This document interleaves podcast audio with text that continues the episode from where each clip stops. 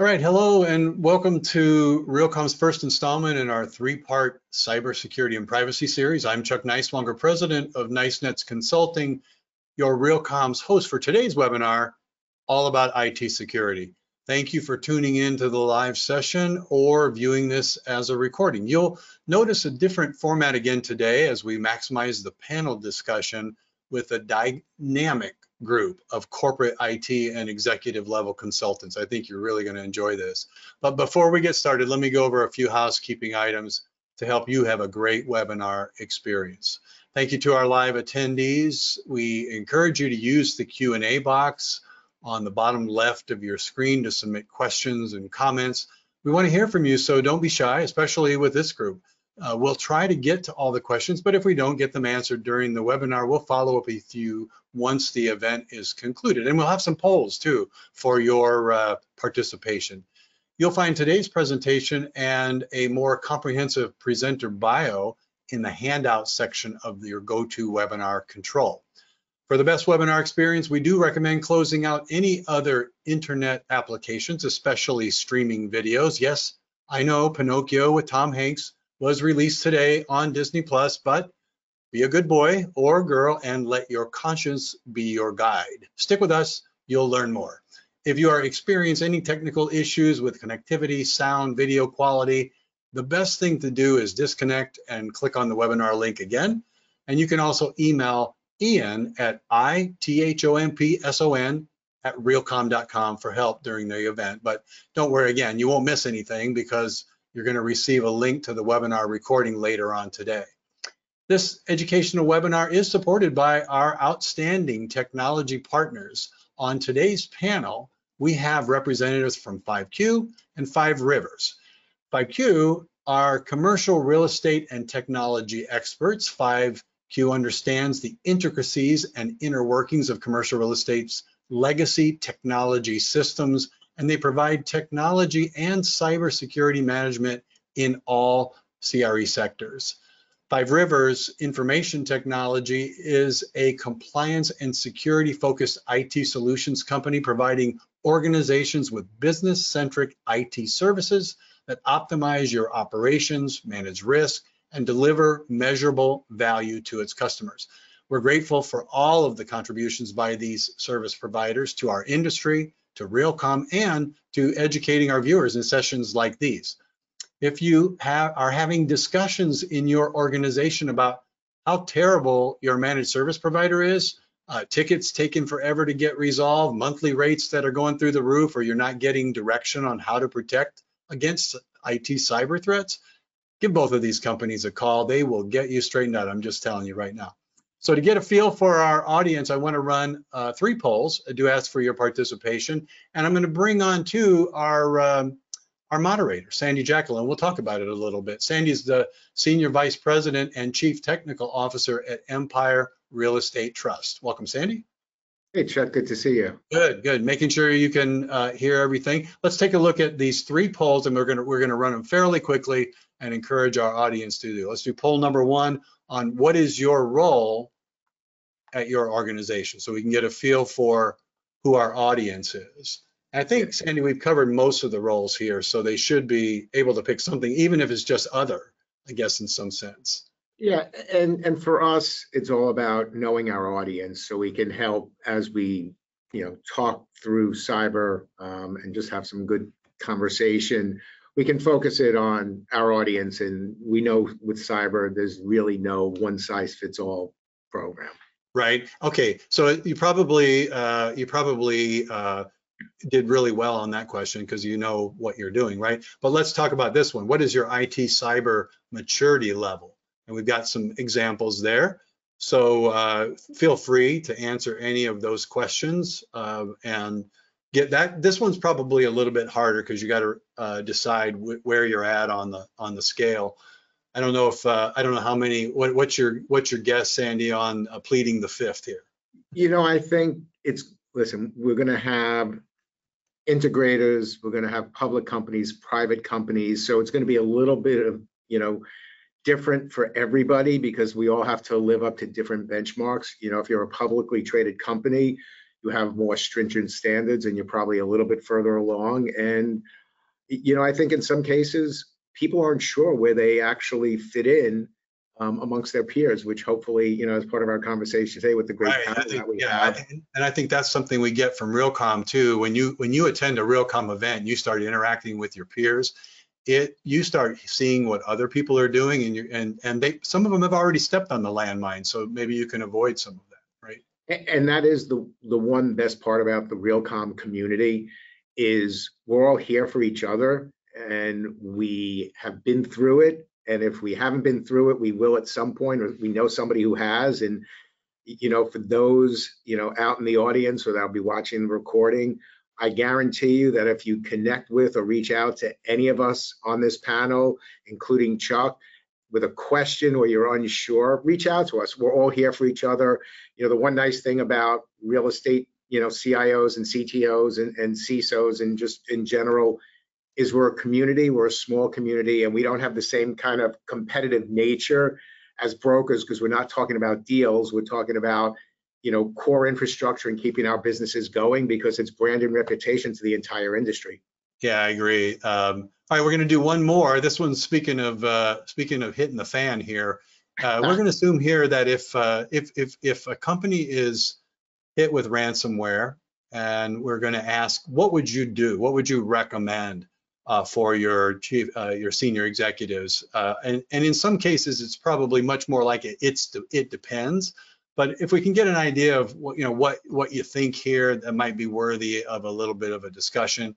So uh, I'll take another second or two to throw that one out. And uh, And we will be talking about this today and, you know, what are some of the key factors that go into the decision of, you know, pay, not to pay, stall, try and push off the decision as long as you can. And, and those are all things that, again, every situation is different. And I think it's gonna, you know, be some very interesting dialogue with the great panel that we have. yeah, it's good. Speaking of panel, let's go ahead and bring them in and then we'll review the results together. So, um, all right, so everybody else can turn their cameras on. We have uh, Ian Fegan, he's the Chief Technology Officer at Jamestown. Cecilia Lee is a Senior Vice President and Chief Information Officer at Urban Edge Properties. Don Goldstein is the CEO of 5Q. And Sarabjit Singh is the CEO of Five Rivers IT. Welcome, everyone. Everybody. Brad. all right. Morning. All right, good. We just want to make sure we can hear everybody. Uh, let's take a look, look at what we got for the roles. Let's see. So, uh, executive level, IT, those are uh, clearly the, the bulk of it, and operations. So compliance is, uh, you know, again, a good, good opportunity to, to have, uh, that group. And then vendor consulting other. So that seems to be our largest, uh, collection. So, uh, It's a good mix. It's a good mix. It is a good mix, so that'll help with the discussion a little bit. All right, let's talk about the uh, maturity levels. Um, A good, a good number advanced. I think the uh, tabletop exercises are great. I think, uh, you know, you'll, I'm sure you guys will probably address those a little bit more. Intermediate, uh, that's probably at the beginning, no findings so far. That's always real good. Uh, we did get 5%. I did uh, of, of pleading the fifth. So uh, that may be that may be those that want to have a little bit more guidance after this. So uh, we've got some great panel. I'm going to go ahead and get off so we can get on with it. And Sandy, uh, it's all yours. So enjoy. I appreciate it. Thank you, Chuck, and um, it's great to see all the panelists, and uh, I'm looking forward to, to, you know, just really, you know, chatting and having some great conversation. So, you know, as, as we look at some of the impact that cyber has had on the world that we're in, I know in talking to people, there are still companies out there that wonder why do they need a cybersecurity program? Why do they need to even think about it? And, you know, let's talk, let's start off by talking, why do we need a cyber panel? And then uh, rather, you know, cyber program. And then how does it differ based on, you know, the size of your firm, whether it's public, whether you're private, because each one's taken to a different level. And, and Don, I'm going to start with you because I know in, you know, your world, you're getting to talk to a a variety of companies of all different shapes and sizes. Yeah, thanks, Sandy. Uh, The fact that we're even asking the question is a bit disconcerting. Um, and I think uh, the reason for that is we've come a long way in this industry to finally arrive at this point, and I'm I'm really happy to see that the vast majority of responders to that poll question are either intermediate and advanced. Um, that's that's telling because two three years ago that was not the case. There were probably more in the moderate, um, intermediate, and maybe just beginning. So um, it I think people are realizing, most companies are realizing, it's not a matter of if something happens, it's when something happens.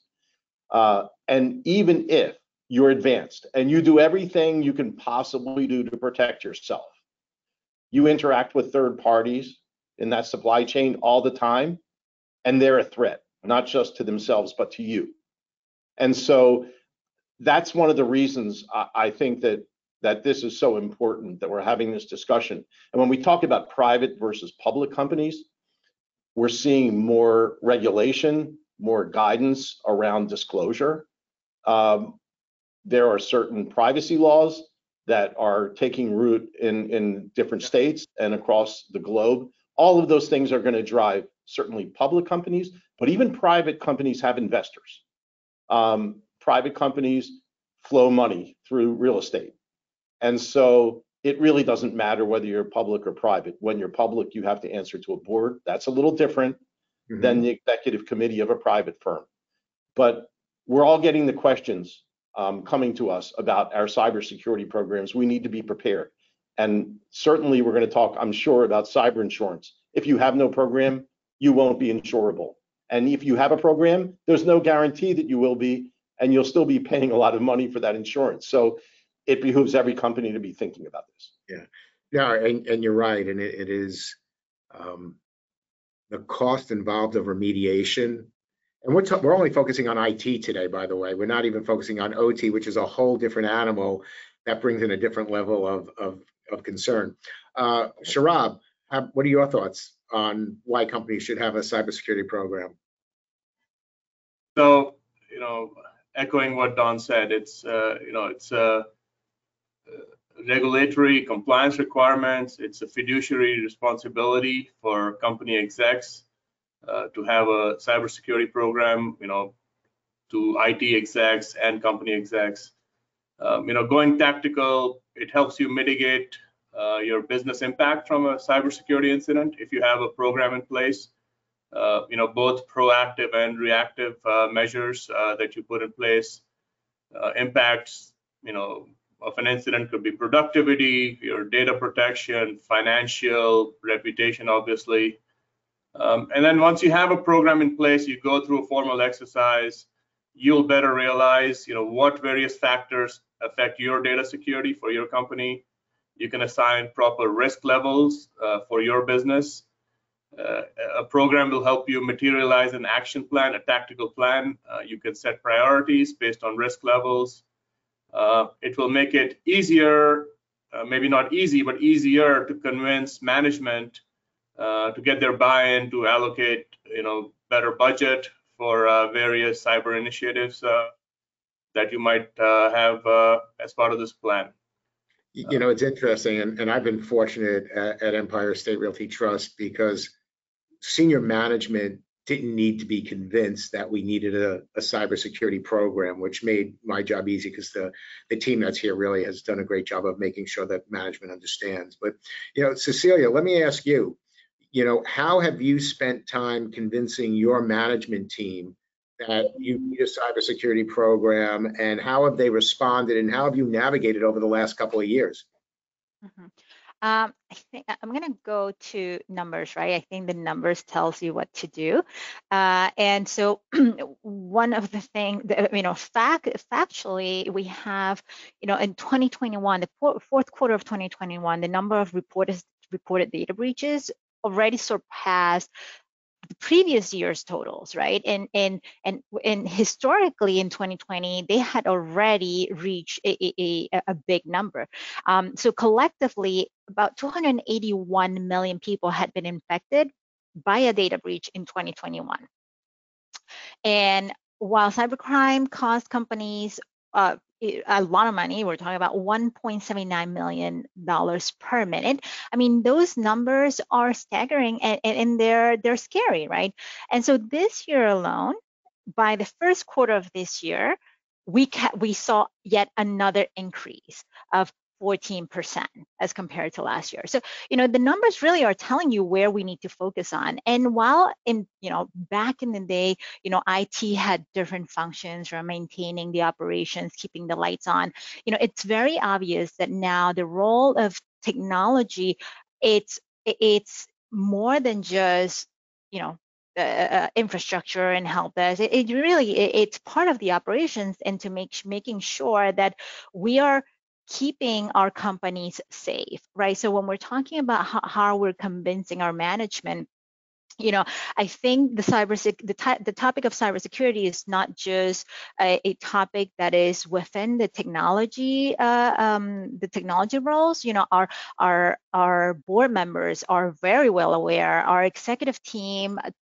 talks about it amongst themselves. So you know it, it, it's the effort to convince them it's not uh, it, it's not so it's not uh, it doesn't take that much effort only because that that's a real topic and it's tangible. You, you know it's interesting because as a as a publicly traded company you know i report to the board on a quarterly basis about cybersecurity and what's going on. And i think you know one of the most interesting dynamics though is not only is our senior management convinced, but our senior management very clearly states cybersecurity is not only IT's responsibility, but it's the responsibility of everybody in the firm because we all know that you know people are the weakest link in in cybersecurity. So, Ian, how about you over at Jamestown? Well, I think the gap between you know requirements of you know a public company versus a private company is really uh, you know, closed, people, you know, investors aren't going to give you money if you don't have, uh, you know, this in place, you know, a plan, incident response plans, et cetera. And then, you know, also the, the cost of a data breach, you know, whether it's, uh, you know, fines, uh, you know, if you're subject to certain regulations, you know, GDPR, CCPA, then, you know, the, the fines are just astronomical. And, uh, know, unfortunately, I find still, um, and hopefully this is kind of going away. A lot of times, it takes a breach to get people, uh, you know, to invest in it and realize, like, um, you know, this is this is important, you know, outside of obviously IT folks. Yeah, when it goes to to your point, having a breach, it's brand and reputation, and you know, when a lot of us have iconic buildings, that's the last thing you want to do because somebody who's in the middle of doing a deal may stop because their data is now is now out there. You know, so so at Jamestown, um, taking it the next step, how did you start your cybersecurity journey? Um, well, I mean, if I go way back, uh, you know, I initially got um, you know, when the blaster worm came out, you know, uh, mid 2000s, I really got interested in it and studied it, and I wanted to understand it. And you know, so when we when I started here at Jamestown, it was somewhat of a focus, but it was still, uh, you know, not. Um, it was still trying to difficult to try to get some money for it, and then um, you know, you see breaches around and you discuss them with the, the C-suite, um, and they're very quick when they see, you know, another company or a friend of theirs company got hit, then, um, you know, they're really uh, willing to let you do what you need to do to protect our data. Yeah. Don, how about you? Um, you and I are, you know, old timers in this this industry, so we've seen a change in our roles have changed. So, how did you get into this path? Uh, well, so I made um, the decision to move into a CISO role from a CIO role. Um, not sure exactly why uh, I made that decision. Uh, I just know I've been close to IT for decades, um, in real estate for 23 years now. Um, and when I made that transition, I realized I, I, know it from a CIO perspective, but not from a CISO perspective, and I decided to go back to school. So, so I went to Carnegie Mellon and went through their CISO certification course, which is a pretty rigorous program. Um, and and that's when I got steeped in, you know, pretty much across the board in all the areas of of cybersecurity, and then having to come back and apply that to uh, the commercial real estate industry in a very large commercial real estate services company that's global um, afforded me the opportunity to see a lot of things I don't think I could have seen anywhere else. Um, and so, uh, but I, I really feel like it was the time was right, right to get into cybersecurity and to focus on it. Um, and then I, I've tried very hard to bring that same passion to Realcomm and now with the rec. Um, it, it's been a great journey and certainly working with all the colleagues in the industry um, the support we have of each other is, as you pointed out, Sandy, um, this isn't a competitive thing. This is how we can all get better. And, and so that's what I choose to focus on now in working with a lot of uh, commercial real estate firms. I have to ask you a quick question. Do you feel that the fact that you had the CIO networking experience and knowledge of how it all comes together help you as you transitioned into a CISO because you can understand that if something happens here, it can affect everything over here versus some people that look very vertically and, and one dimensional. It, it's two things really, Sandy. It's it's one speaking the language of the business, because it's very easy to start to get very technical. And since I started with the business side and gravitated to the technical side, um, I, I try to be very careful about that, um, especially when you're talking to a board and an audit committee uh, and and senior management. You can't let the eye start to glaze over, or you lose that audience. So so that's that's really the first thing. The other thing is just working with all the constituents. You know, as was pointed out, it's everybody's problem in the organization. And so working within IT, the, the security team depends on the infrastructure team, depends on the application team. There's such an incredible interdependency between everyone, and you're just trying to bring awareness. And then working with the business leads and understanding, again, what their crown jewels are, what you're trying to protect we can't spend money on everything. So we have to focus on what's really important and what the real impacts um, and probability of, of threat vector is. Yeah. Cecilia, I mean, I've known you a long time as well, and you know, you started out very differently in the industry, and you know, you now focus quite a bit on cyber. How did you how did you make that jump? I mean, I, I, I, I wear many hats in this organization. Cyber is just one of them, right? I, there, there, there's still a whole bunch of other stuff that that my my daily responsibilities include. But cyber is something that is, you know, as many of us already said, is super important uh, and, and of, of much focus, right? Um, and so when I started at Urban Edge, uh, I needed to understand our environment. And uh, at first sight, you know, we have an infrastructure team that we clearly were keeping the lights on. Um, and we were in the midst of migrating our servers to the cloud. But I really wanted to know if we had formal policies or whether there were any controls implemented in our systems, right?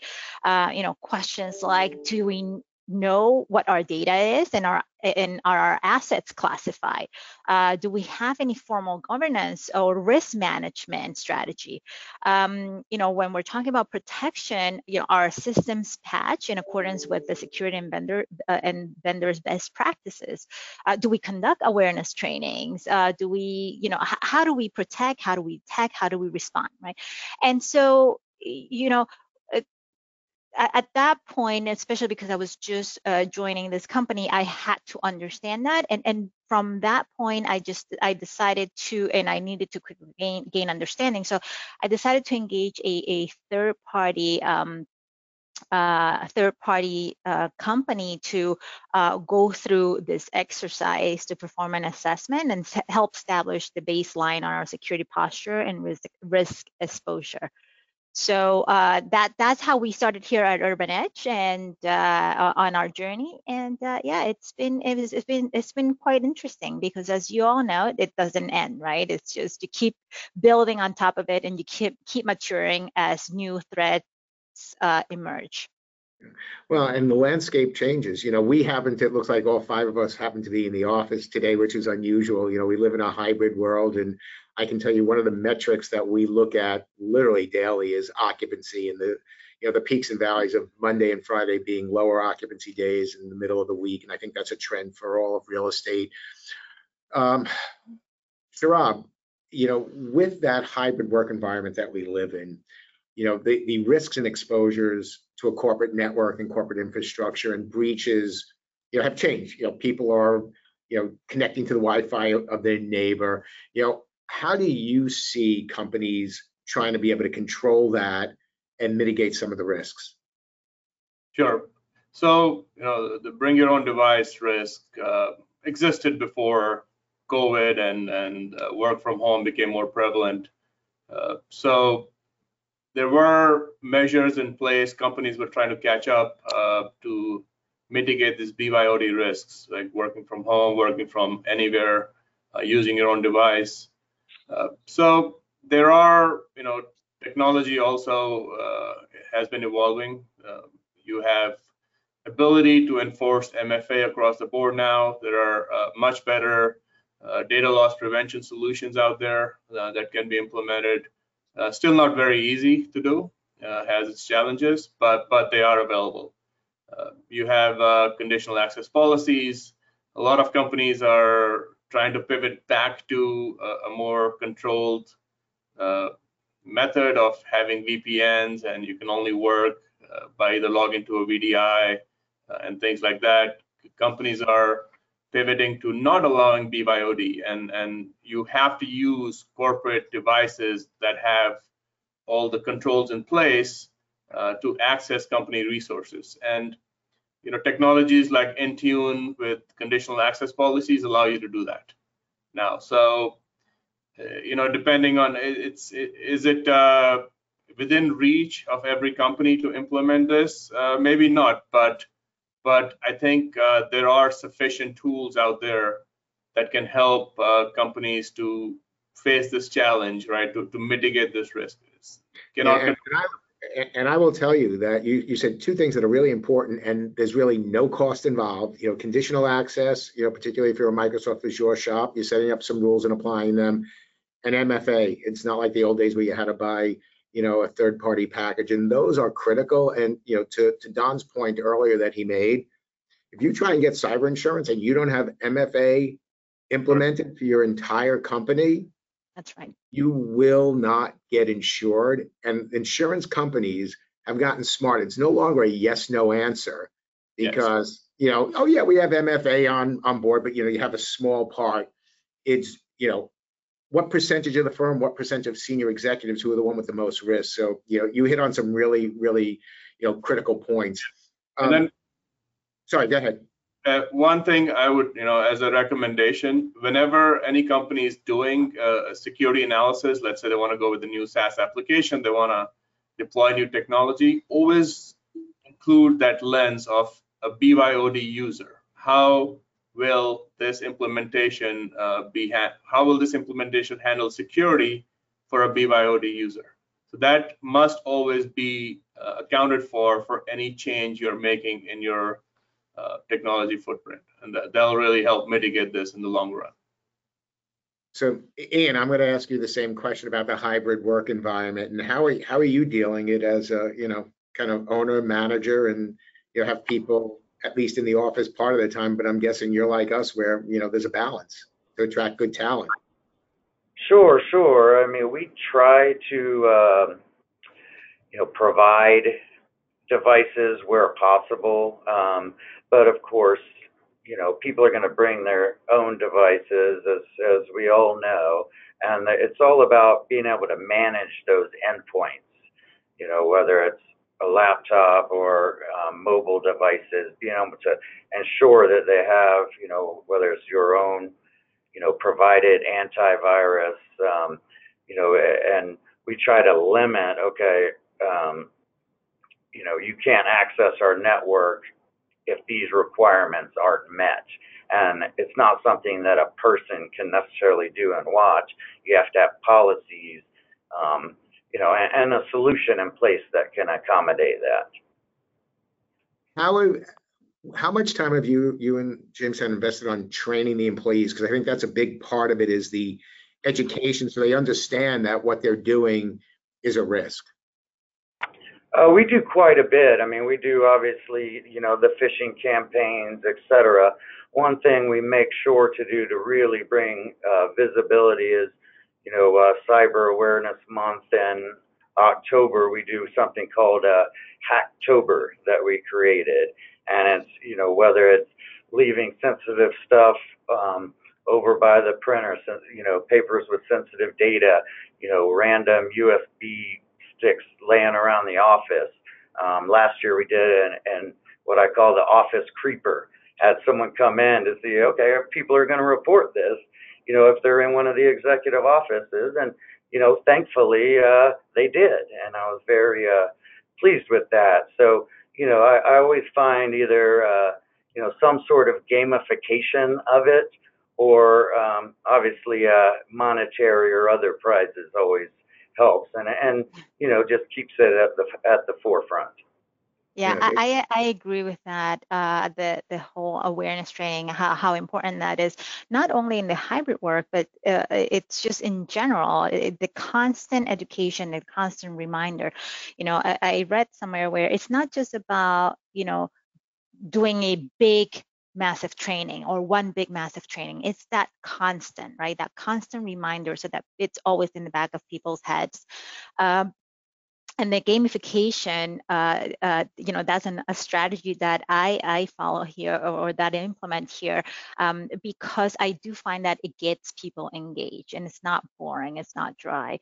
Um, and, and what my my experience tells me is that when you're doing gamification, it, it's not just suiting uh, the, the, younger generations, right? It, it's really for everybody, from from the younger generations to our our executives. Um, they really love it. I mean, eh, eh, from a, a fun a funny story is I was I was in a meeting with uh, one of our executives, and all of a sudden uh, on the call, I hear I hear this loud yeah, and and I'm wondering, you know, what's that sound? Turns out it is is our general counsel who was really excited because he actually passed one of the uh, one of the um, awareness um, tests that I was uh, the uh, phishing test that I had that I was setting out, and and you know it's really exciting because they're like you know I got it right, and we do grade people, and and, and it's just fun, and, and and it gets people excited that they really are being a part of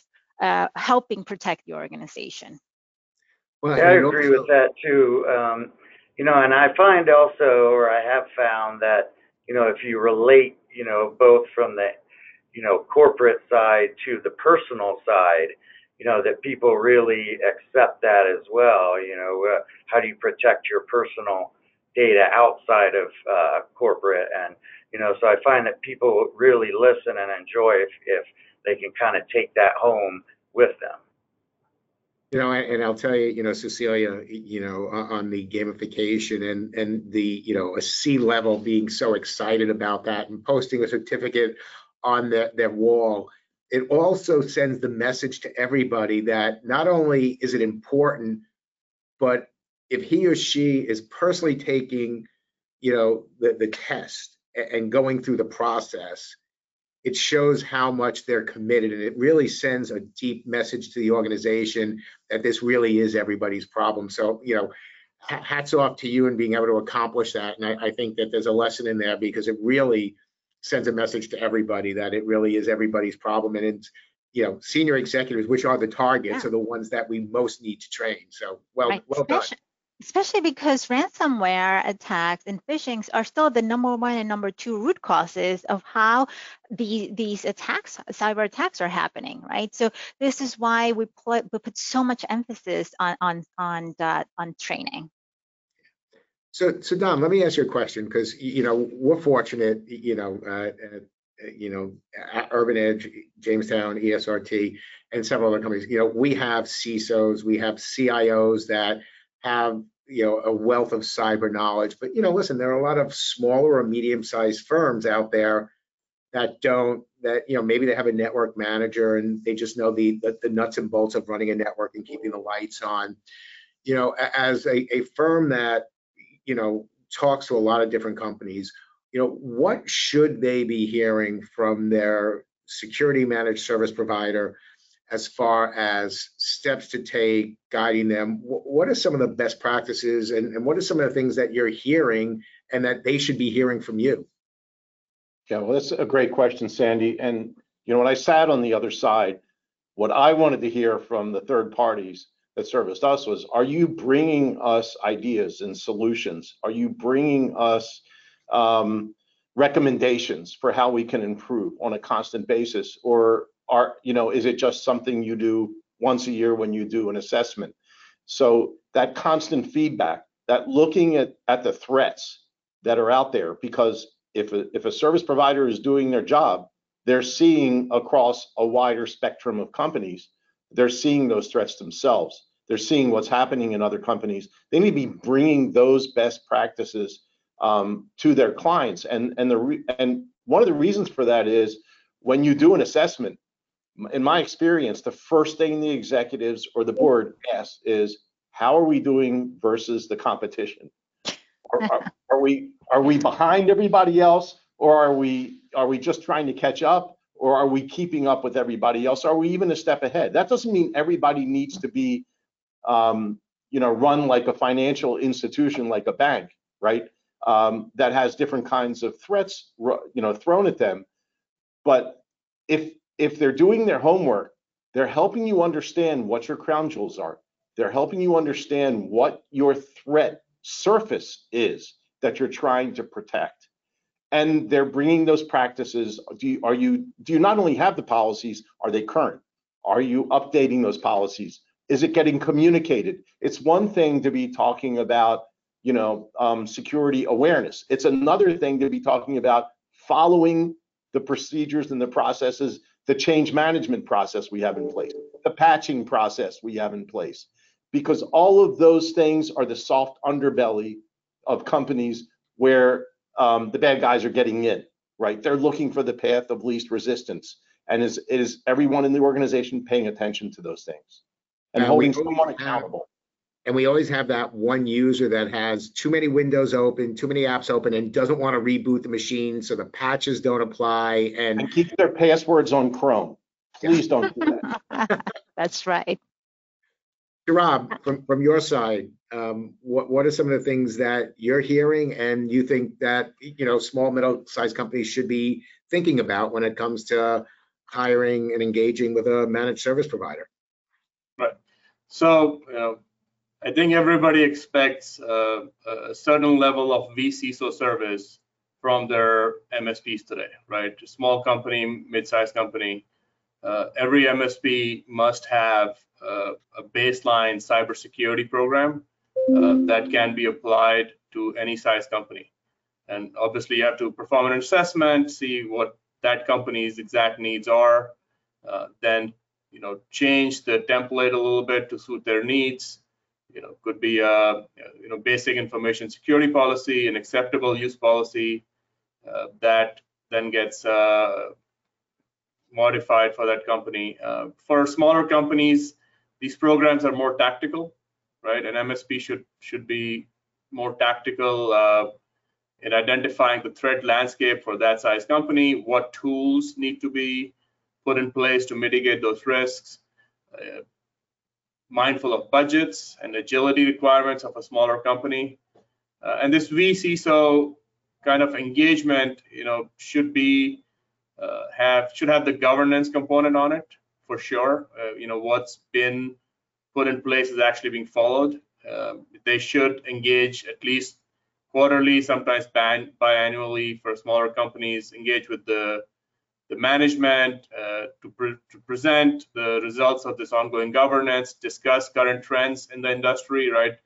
Uh, the main value MSPs provide is they are siphoning information from all across the board and, and then redistributing it, right? So that's very, very important uh, for an MSP to do. That's, uh, I believe, a primary value uh, that they bring. And then provide, you know, future guidance. Hey, this is what's going on. This is what we should really look at um, you know, provide uh, some kind of GRC tool. You know, smaller companies may not be able to implement a, a governance risk compliance tool.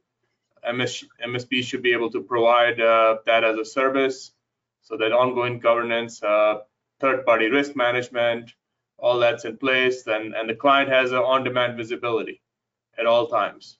So, you know, engagement, keeping them up to date, and being tactical uh, for that size company, I think is is what MSPs need to do. Yeah, you know, I'll tell you, one of the things that when I talk to MSPs that we also look for is, you know, do they have policies and procedures? Because a lot of times we have policy and procedures gaps as companies, and you want to know what other people are doing. Are your policy and procedures aligned with what you're seeing? So I think that's a big piece of it of sharing the knowledge.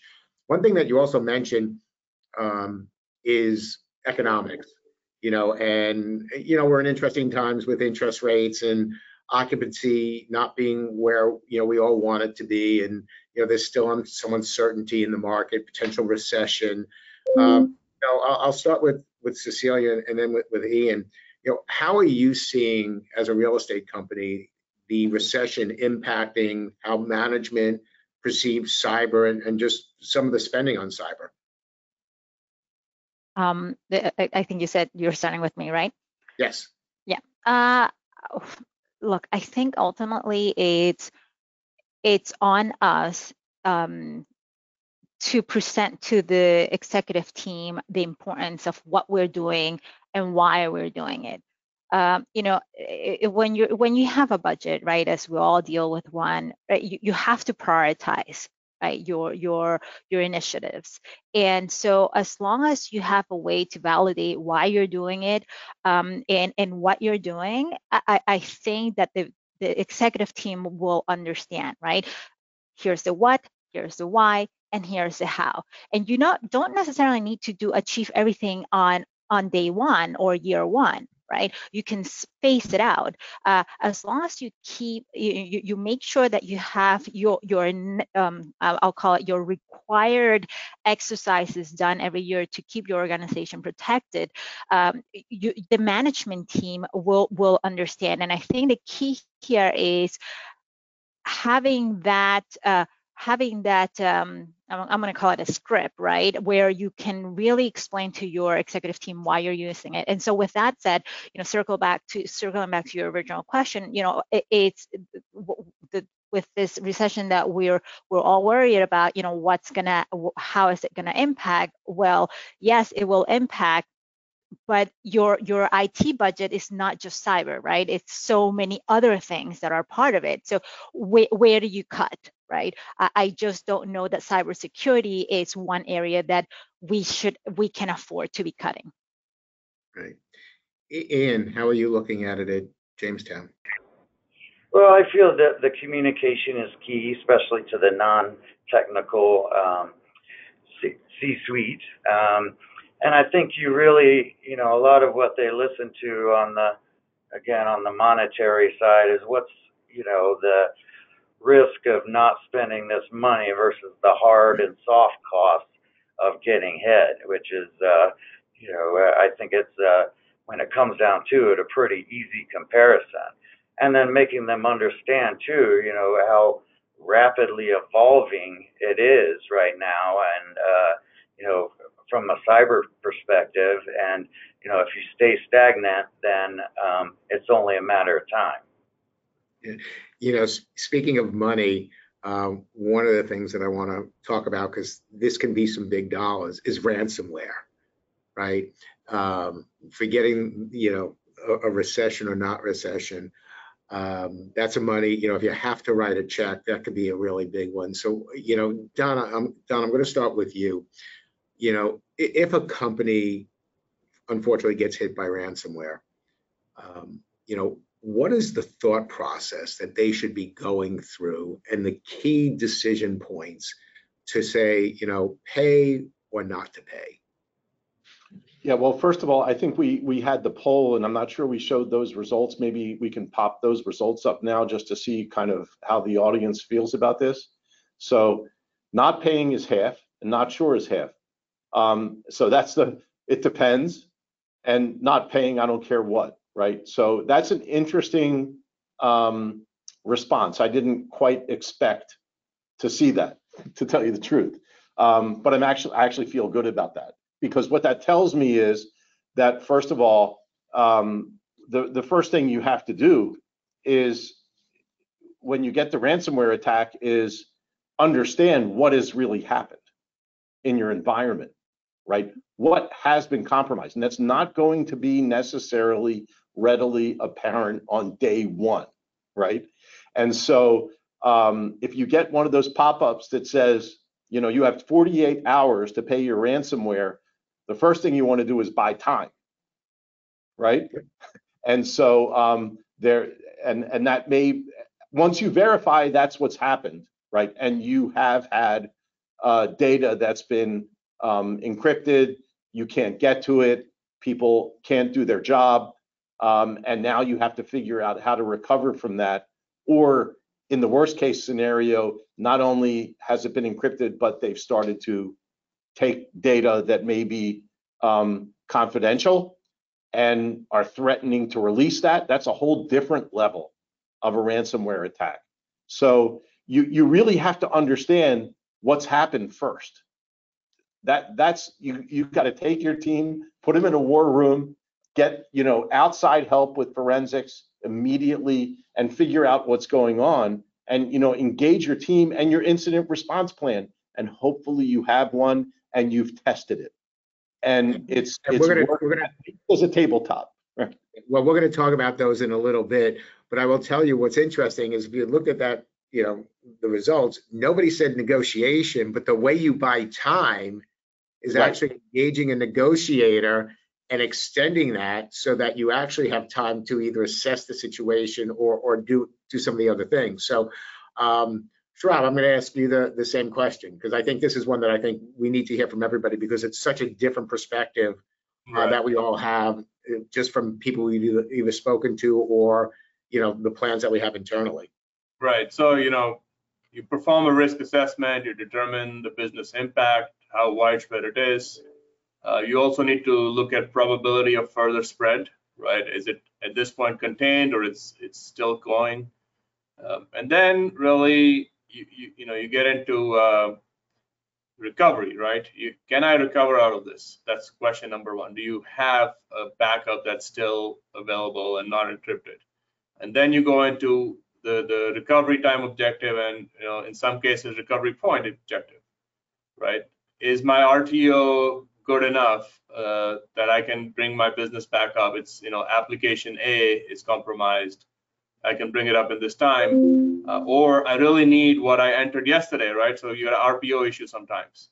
Um, so you you have to go through the motions, uh, like Don mentioned. Hopefully, you have an incident response plan, uh, and you have all the stakeholders in the room with you. Uh, the brain trust there. You're uh, not just making a decision from IT point of view. There's business impact. There, your insurance company is going to be on the phone. Legal is going to be on the phone, right? So and you have to kind of run it through motions uh, across all these levels and see, you know, can you recover your business A and in the time um, that's that works for you, and that's how you kind of get to a point where whether you should pay or not. Uh, Well, you know. you know, you know what's interesting? Um, when, you know, I, I think about this as well. And it, it's, you know, all these resources that you have to have lined up. One of the most important ones, you can restore everything, but if you don't know the root cause of how they got in, Yep. restoring it could be an effort in futility because you could just end up back in an infinite loop. So I, you know, part of that decision process is, do you know how they got in and have you been able to mitigate that risk and remediate? Uh, Cecilia, how do you look at it? You know, I, I- think, you know, I don't want to sound repetitive because there, there was a lot of content already he said that I- I, you know, I would follow as well. Uh, I think, you know, to add to that is when you're working on this, it's not, you, you, you mentioned it yourself, Sandy, it's not just putting yourself your IT hat and how do we restore it? Because that's to your point. Are we closing that door, right? So that this doesn't continue spreading.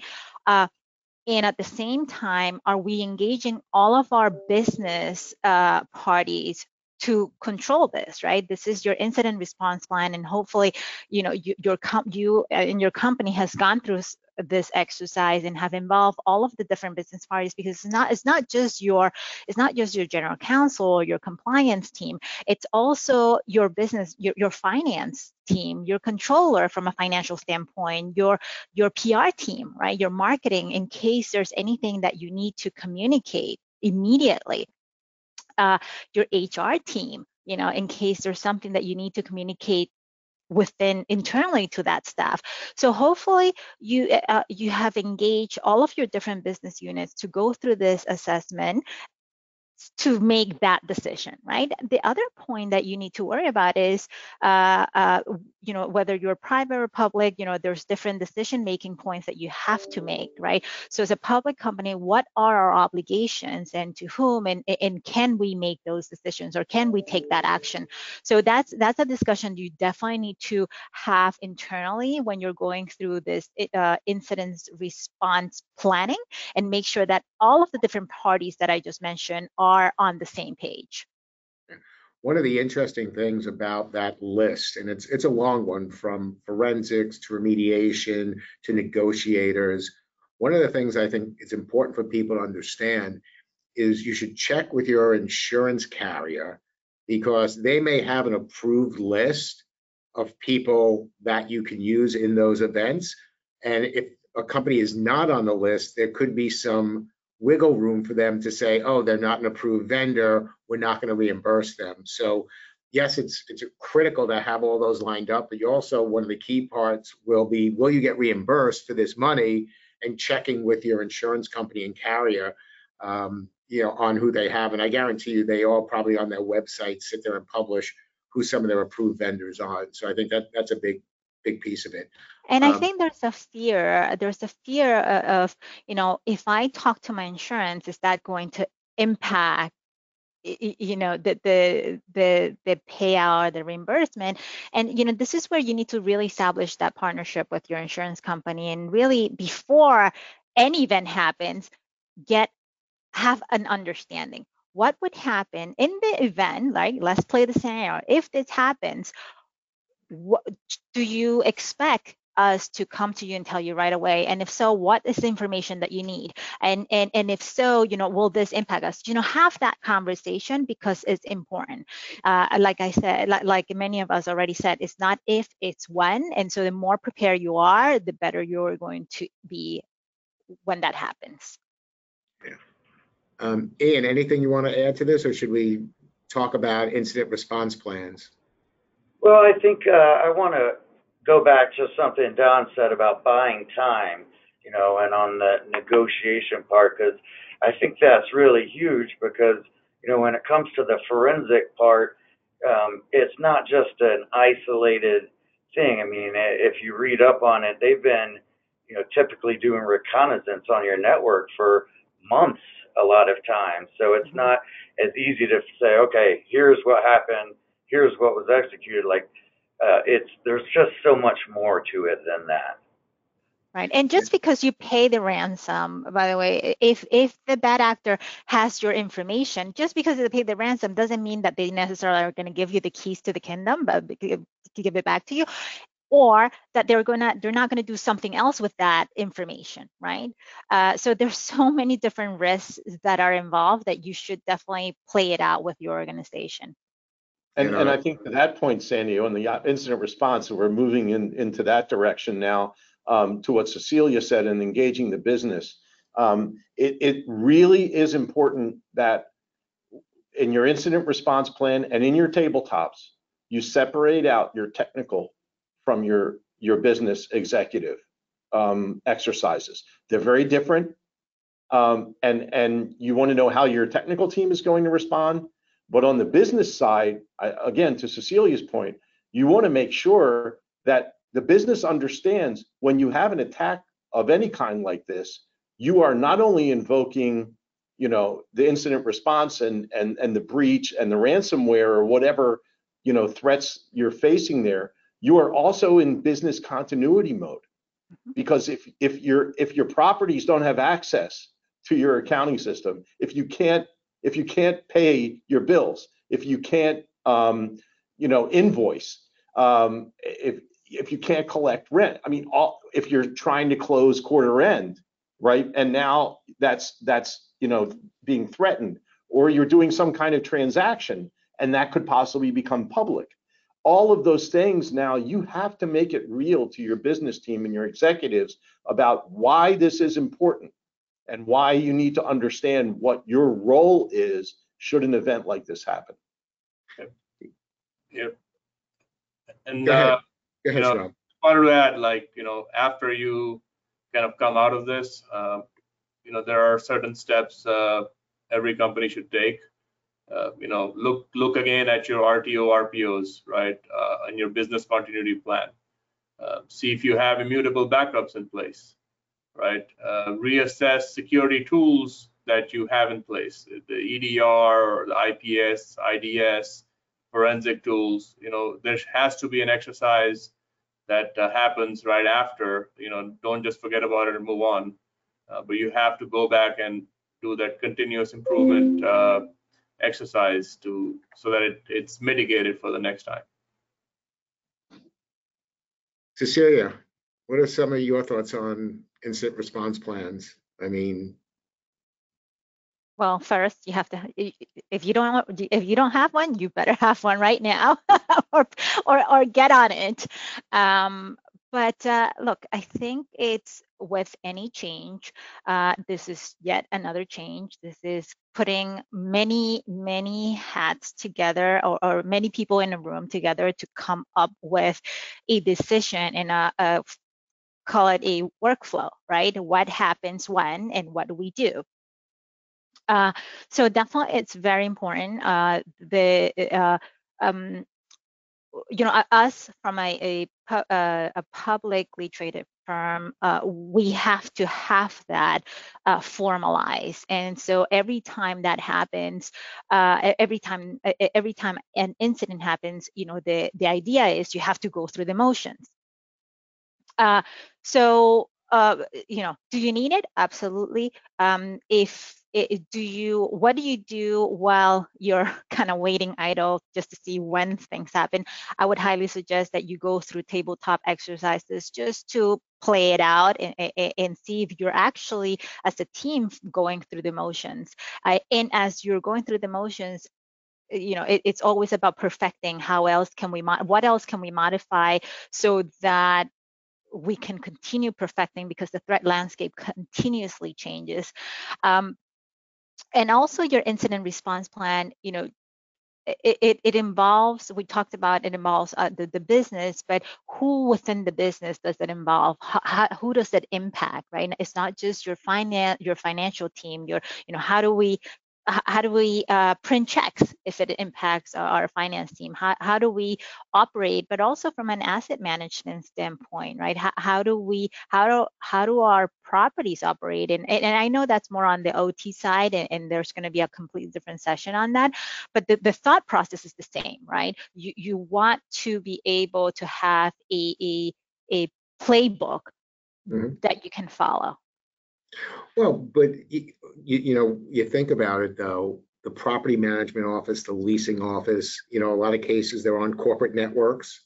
Mhm. So if your corporate network gets attacked, you know, the buildings may have problems operating and just getting to some of the basic information that they need. So it absolutely does i- impact the buildings. And, you know, one of the things that we've done, and, you know, you talk about literally, it's not only risk and compliance and legal, it's accounting, it's marketing. It, it really is, you know, somebody from almost every department is in there and, you know, it's in some form of a crisis management plan as well.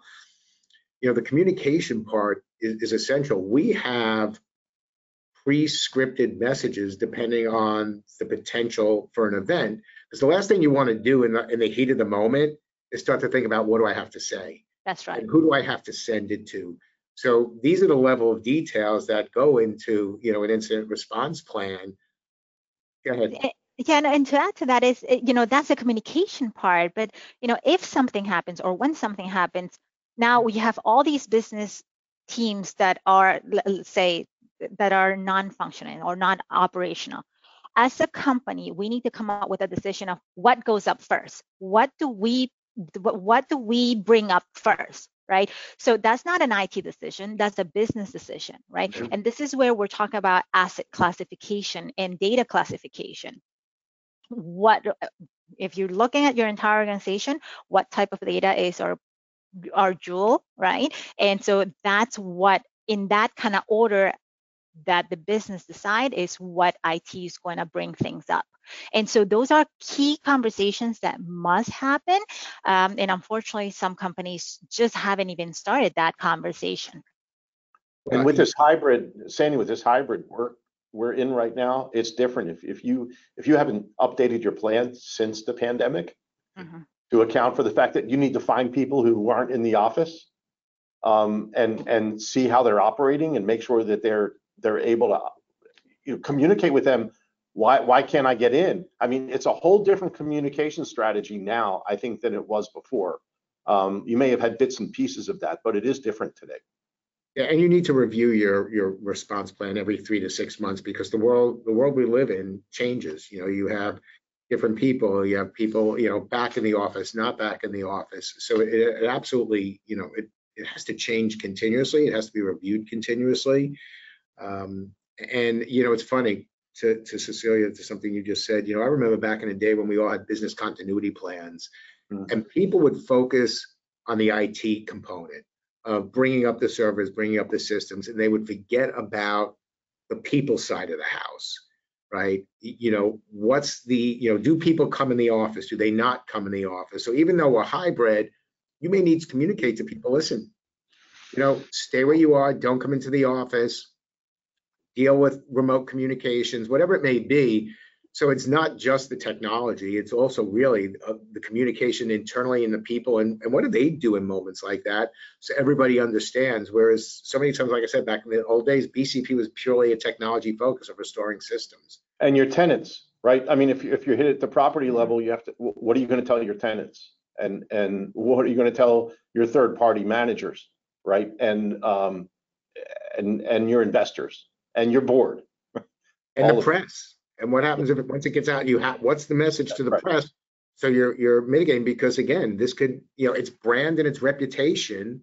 Yes. And anybody who may be thinking about signing a lease or renewing a lease may have second thoughts depending on how That's you right. handle this and, and communicate. A- a- and and the communication is not just communicating it it's how timely you are about communicating the situation right and this is where we leverage tools so that we can help our operations team be able to be able to be able to communicate timely right so it's not just the what right the content but how quickly we can well quickly within what you're working with right so Especially so when you many don't have all the different scenarios. information. that's right? right You don't have, so what are you communicating? You have to be hundred percent accurate. Uh, and and I think a lot of the insight that we get is through a tabletop exercise. So, you know, let's, let's talk about tabletop exercises.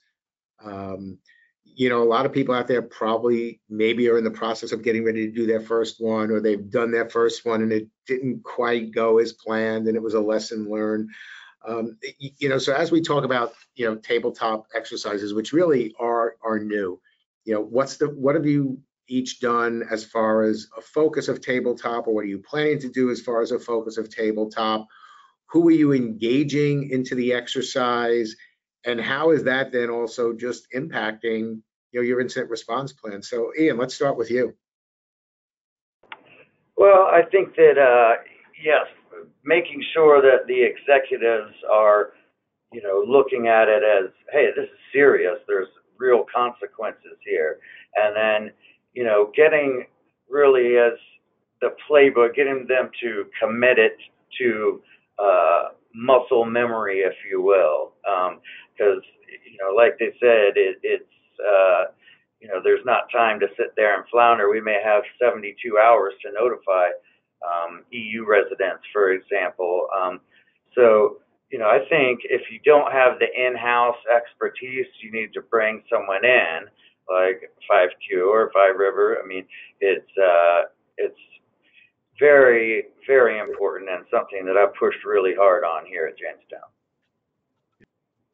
Don, talk to us about some of your experiences with, with tabletop. Um, y- y- you know, consultants are a big piece of it. because a lot of companies need somebody to walk them through, guide them through it, or even, by the way, be the fly on the wall, so to speak, watching them go through it to give Mhm. them constructive feedback on how to do it differently and hopefully better the next time. So share some of your thoughts, because this is an important topic. It is, and uh, I would say, you know, to the points I made before, this is continuous improvement. You should get better every time um, you go through these, um, because you're going to iterate these, and and you're going to have different scenarios, and you're going to learn from them. Hopefully, you're going to tweak your response plan, and then you're going to go through that again.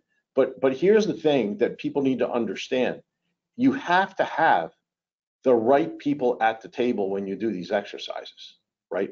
you have to have your if if if you're a property owner you need your property manager. You need your building engineer.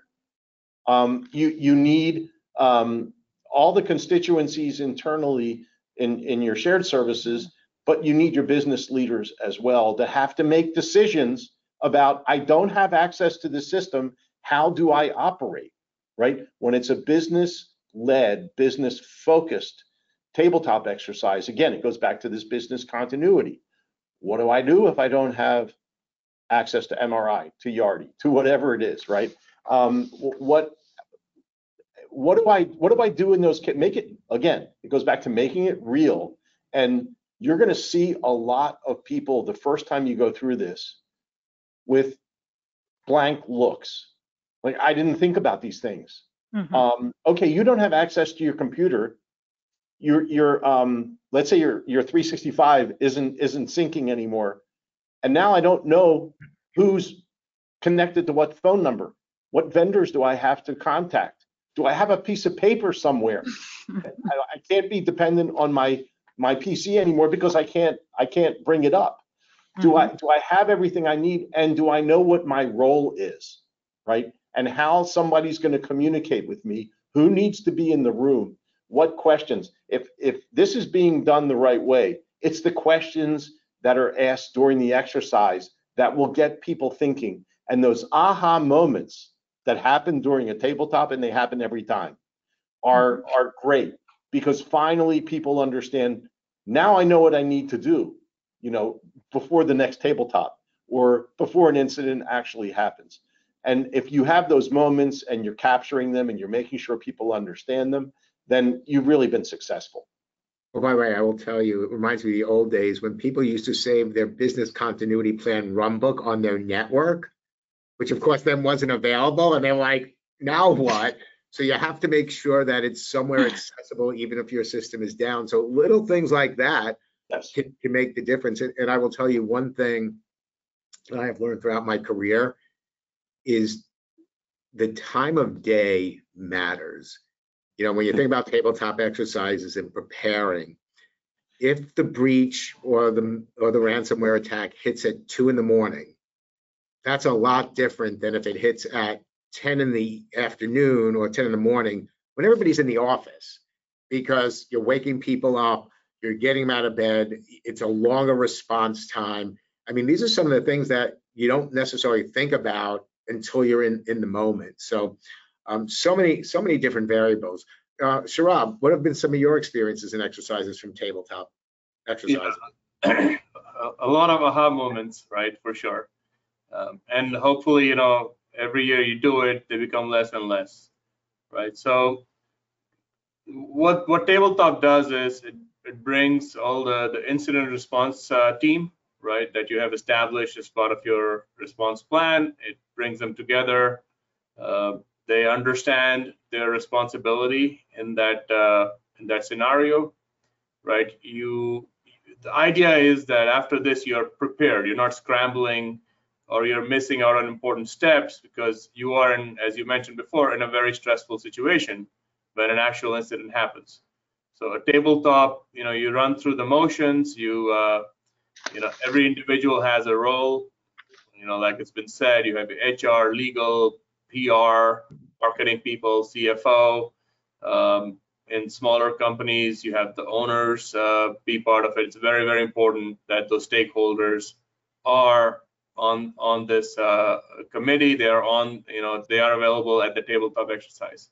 Um, it has to be run by a neutral party. It's been mentioned earlier, right? It, you cannot have your uh, CIO do it or you know somebody there do it. It has to be done by uh, a neutral party that can give uh, an objective assessment and keep the track. Right? It's it's very easy. People get lost. They start uh, diverging into all different uh, you know scenarios and, and whatnot. So it's very important that someone's there quarterbacking and pulling everything in. So seeing that, um, you know, and and the idea is that you perform this exercise, it brings a realization to the senior management that, okay, this is real, this can happen, right? That realization is kind of the, the most important outcome. And it kind of feeds back into the original question, right? How do you convince your management to allocate more budget and time and focus to cybersecurity? So this kind of uh, closes the loop on it on that whole entire process. This is real. This can happen, and it, it brings a realization to the front of their brain, you know, minds. Well, with that, you know, Cecilia, you, you know, given that it's only an exercise and senior management knows it's only an exercise, you know, how do you get them to feel that sense of urgency that this is really important because we're not just going through the motions, and this could be the difference of success and failure in a real incident. Mm-hmm. Well, I'll tell you through experience. The first, the very first time we did a tabletop exercise, the very first question I got from some of our executive team members is, "Oh my God, this is a three-hour exercise. Can we just keep it to one hour? I mean, I have stuff to do, right?" uh, and uh, by the time we finished the exercise, it was like, "Wow, this is really important." right? Because if this happens, we really need to know what each of our roles are and how quickly we need to uh, uh, operate or react, you want to call it, right? And um, and uh, what other third-party people do we need to bring in and do we need to have on call? How we have we already established those relationships, right? Uh, like if you don't have a big uh, a legal team in-house, do you already have that legal team that is cyber, uh, that is expert in cybersecurity already lined up and ready to pick up that phone call? And hopefully you don't, you don't have it just on your computer, you also have it somewhere else where you can call them right away, right? Um, so uh, um, it, has been a journey, right? Uh, so it went from we just don't have time for this to we really need to do this. And in order to make it uh, um, successful, it's keep doing it, keep bringing that awareness to the, the very first points that we made here. Because the more people realize how real this is to the world, the more they're going to realize how important it is for their organization and keep it relevant. Right. Uh, some of our tabletop exercises we use uh, real scenarios. Right. Not long ago, uh, one of the main vendors for um, H, HVAC systems on the operation side, they're con, the con, it, it got hacked or got breached at the controller level that can impact operations team, uh, that can impact uh, uh, facilities, right? And so if you use real life stories into your tabletop exercise, they the, the business will will will really um, be able to feel it, right? Uh, in in and connect with it as opposed to uh, doing exercises that are not relevant. Also, I highly encourage that when you're working with that third party or with your team that's putting together that scenario, that they are very that they are very intimate with your organization and your setup because the last thing you want to do is put together a tabletop exercise where it's free that that has very little to do with the way you operate and and uh, because you're just going to lose people right? My, my property manager can say well that doesn't even apply to my organization. Why are we talking about this? Right? Uh, so make sure that the party that you're the third party company that you engage it, it knows your organization well uh, and you know the part that the, the point of the tabletop exercise is to gauge how prepared we are. Uh, I, I, was actually I just got out of a call with one of uh, one of our third party um, companies that help uh, that that help us through this uh, uh, exercise and, and, their experiences. You know, a lot of company what they're finding is a lot of companies they're trying to get really prepared before the tabletop exercise so that they they look really well, you know, at the exercise and that they ace the exercise. And and really the, the goal is not just to ace the tabletop exercise, but really to mimic it so that we are really prepared in an event. Um, so those are my two cents in terms of how can we make tabletop exercises uh, successful. So, you know, it's interesting. You mentioned, you know, one thing, and, uh, you know, I know next week's, um, the next um, is focused on operational technology, and we're focusing on, on IT. But, you know, over the years, we've seen a convergence of OT and IT. Um, with, you know, depending on the company, OT devices are on the corporate network, even though it's a separate VLAN, it's still, you know, we've got sensors all over the place. And as much as you try and segment them, you know, there are still challenges. You know, can we realistically separate IT and OT with this convergence? And when it comes to strategies to protect our network, to protect our systems, to protect our corporate assets, and think about mitigation, remediation, can we realistically separate these? Um, Ian, I'll start with you.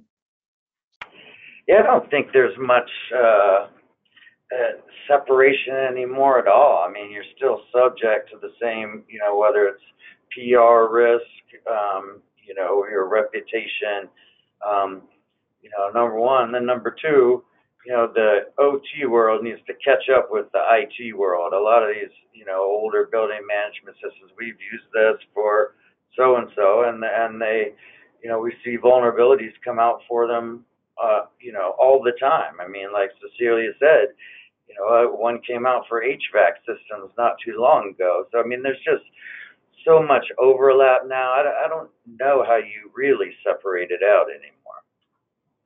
And I think it's about awareness, right? Um, it, it's about working together with our operations team, our property managers and engineers to let them know or, or work together that every system pretty much nowadays is hooked up to some sort of technology, right?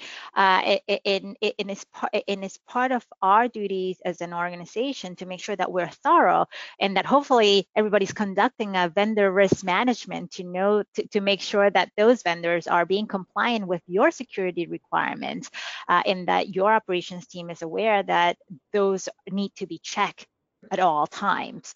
So yeah, from my standpoint, I, I see that it that is there's a convergence between IT and OT, and it's making it very difficult for for, for there to be a separation.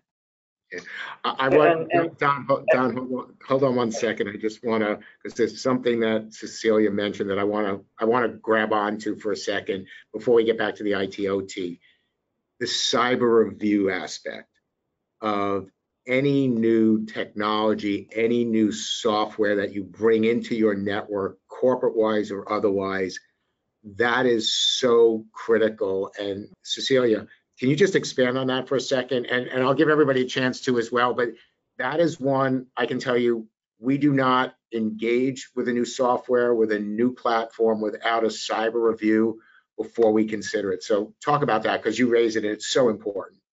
Yeah. So look, vendor risk management. In the past, we were talking about IT. You're thinking, oh, you know, your software company, your email company, are they are, are they secure? But if you think about every single department, from finance to marketing to operations, every tool that they touch has some sort of technology component to it, right? And so in the past, the different executives or business units will go on their own to find technology solutions that will work for them, right? But what's happening with cybersecurity, look, bad actors don't discriminate. they just want to see where what door is available for them to enter. And so this is why it's so important to work together with the business teams to go through this vendor risk management uh, process. And hopefully as an organization, everybody's following that that mm-hmm. funnel, that channel, where you have your process and procedures is any vendor that comes to your organization must go through this process where you're where you're assessing them. Yeah, either uh, uh, do, do they have a disaster recovery? Are they following cybersecurity protocols? Right. I mean, our our questionnaire is quite large, right? And and uh, and this is not, by the way, not a one one time exercise. This is continuous exercise. And I will tell you, our questionnaire ranges from two to 300 questions. And I do want to connect a dot because earlier in the, when, when Chuck opened up, he mentioned RECC, uh, the Real Estate Cyber Consortium, which is part of the Realcomm family. And I, I truly, you know, im- implore and urge people, if you don't know about it, go to their website, find out about it. They have a lot of good guidelines, a lot of good tips. There are other industry organizations like REBNY, the Real Estate Board of New York, that also has a cyber questionnaire. Uh, so they have a website as well. Uh, leverage the industry organizations because it's a great way, if you don't have a cyber review questionnaire, to get your hands on one and really understand some of the key questions that people are asking. So with that, I want to go back to th- this kind of joint com, this joint um, question now of the IT OT as well as you know vetting vetting products. So um, Ian, I'm going to jump to you because we only have about five or six more minutes. I'm going to go to Ian, um, Sharab, and then Don. I'm going to let you take us home. Yeah, I think, uh, you know, the going through this whole privacy impact assessment, that's what we call it here, you know, reviewing not only from a cyber perspective, but from a privacy perspective too. And we have, again, a, you know, a, a long, long list, which, you know, we require before signing a contract, you know, eh, obviously we'll go through legal. Um, so that kind of, we inserted it into that part. So again, the vendor diligence part is is huge, and you know you don't want uh, you know someone who's running operations or a property manager making decisions on you know okay is this uh, software is this badge swipe company are they safe you know do they have they done their due diligence I mean so it's incumbent upon us um, to to require that and make sure that uh, you know the diligence is done, regardless of whether they're on the IT or OT side. Yeah, And to your point, you know, card swipes when we walk into the outdoor, which is our technology on our corporate network. It's OT, even though we're really in IT. So it's that more that convergence. Uh, Yeah, I think uh, I think we're past that point. It is part of IT.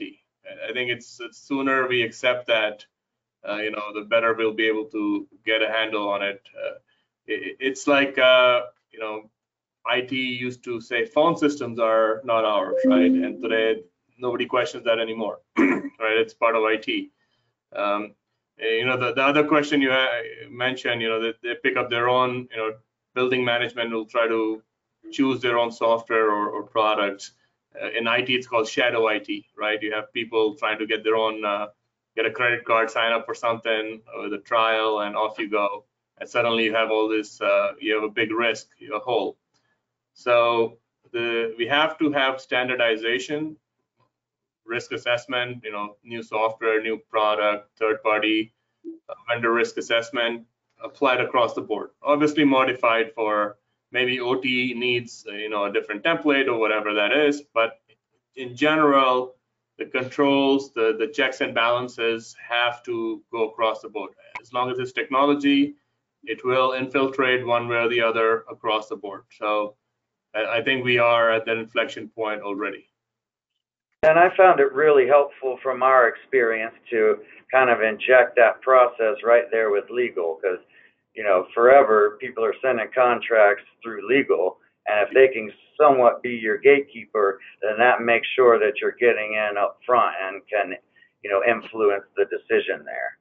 This came up uh, at Realcomm. Uh, we did a panel on uh, third-party risk assessment.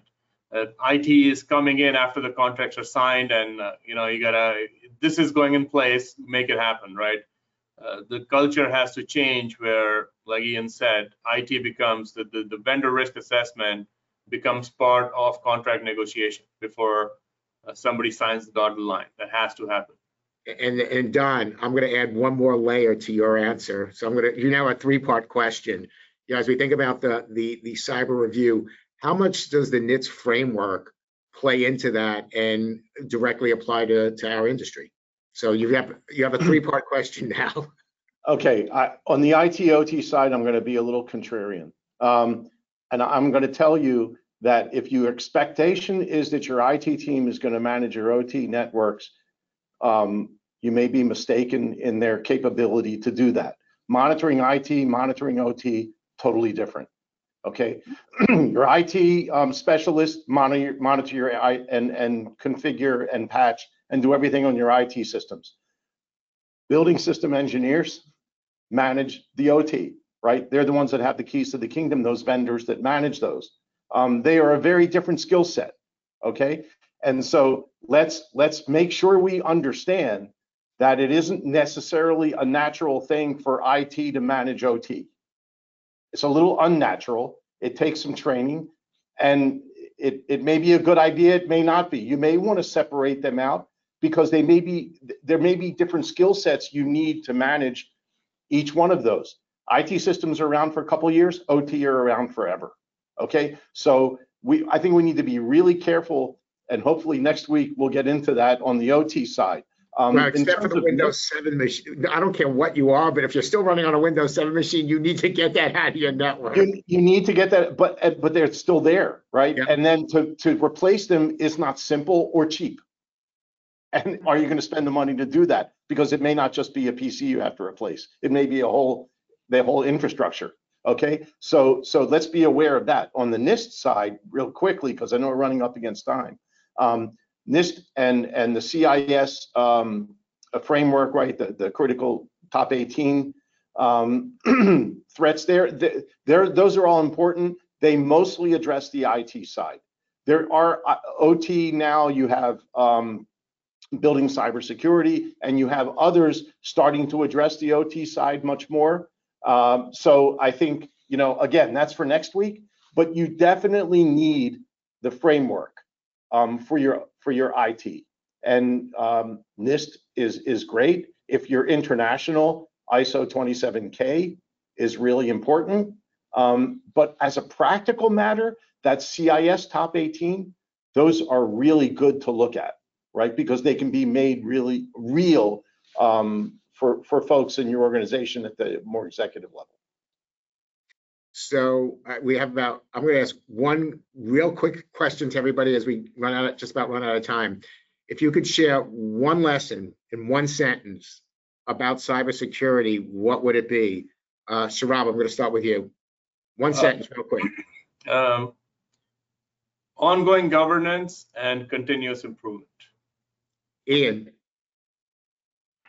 I always say try to make them hit a moving target. Cecilia, Gosh, you guys are taking all of my my one-liners. Uh, let's see. Um, be prepared that the business will bring uh, on board new vendors without notifying you. Uh, it is a journey, and that you're going to need to involve many different parties. Don, I think it's where we started. Cybersecurity is everyone's job in your business and your personal life. Thank you, panel. Great. And I will add one thing that as IT members that are responsible for cyber, we can't look at something that we've seen before and assume that it's benign. We have to treat everything as a risk because when you take it for granted, that's when you're going to get caught. So panel, I got to tell you, it's been great. We could have, you know, talked for another 30, 40, 50 minutes easily. Uh, you guys have been fabulous. The insight's been fabulous. So I can't thank you enough for letting me, letting me join. And Chuck, I turn it back to you. All right, good. I, I, I just have one quick one, quick question, I think for, for Don and Sarab, and it can, you know, you can be short with it. But I'm curious if on any of your building assessments that you went into the building and said, you don't need to do anything. It's perfect. Have you actually run into a building like that that was already perfect when you first walked in? Yes, and that just happened to us. I'm not going to say where and I'm not going to say who. And you know why? Nothing was connected. Still under construction. It was perfect. We said, don't change a thing and you'll be fine. Got it. They, they poured. But is that really realistic, right? Is that really realistic? It happened. I'm, I'm telling you, it happened. And it was like, hey, we're done. Good. One Hey, in a Sa- million. Sadamjit, have you had one that didn't require anything? No, no, Uh, unless you pour concrete over all ethernet cables, you know. I just, I say that to our listening audience as a, maybe as a preview of next, next week when we get into the OT cyber. Uh, because, uh, if you think your building is not, uh, at- doesn't have any issues, uh, you're probably wrong. It's, it, there's more than likely one or multiple issues. So again, thank you, Sandy. Thank you to our panelists and your valuable contributions today. Wow. I, I also want to thank the live audience for being active, being participating in our polls, and uh, uh, do encourage you to constantly do that. Feel free to reach out to any of our panel on uh, social media. I think you'll find everyone on LinkedIn for sure. Uh, maybe you have other uh, social media uh, points.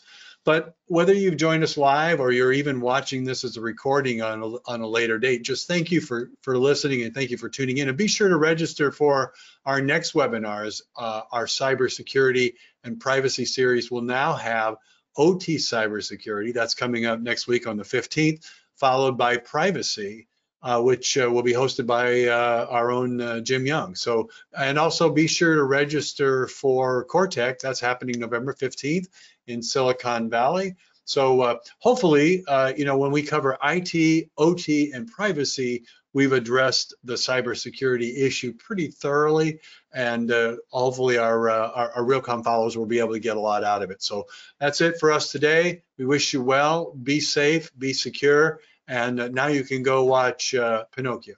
How about that? So, all right. Thank you. We'll see you. Bye.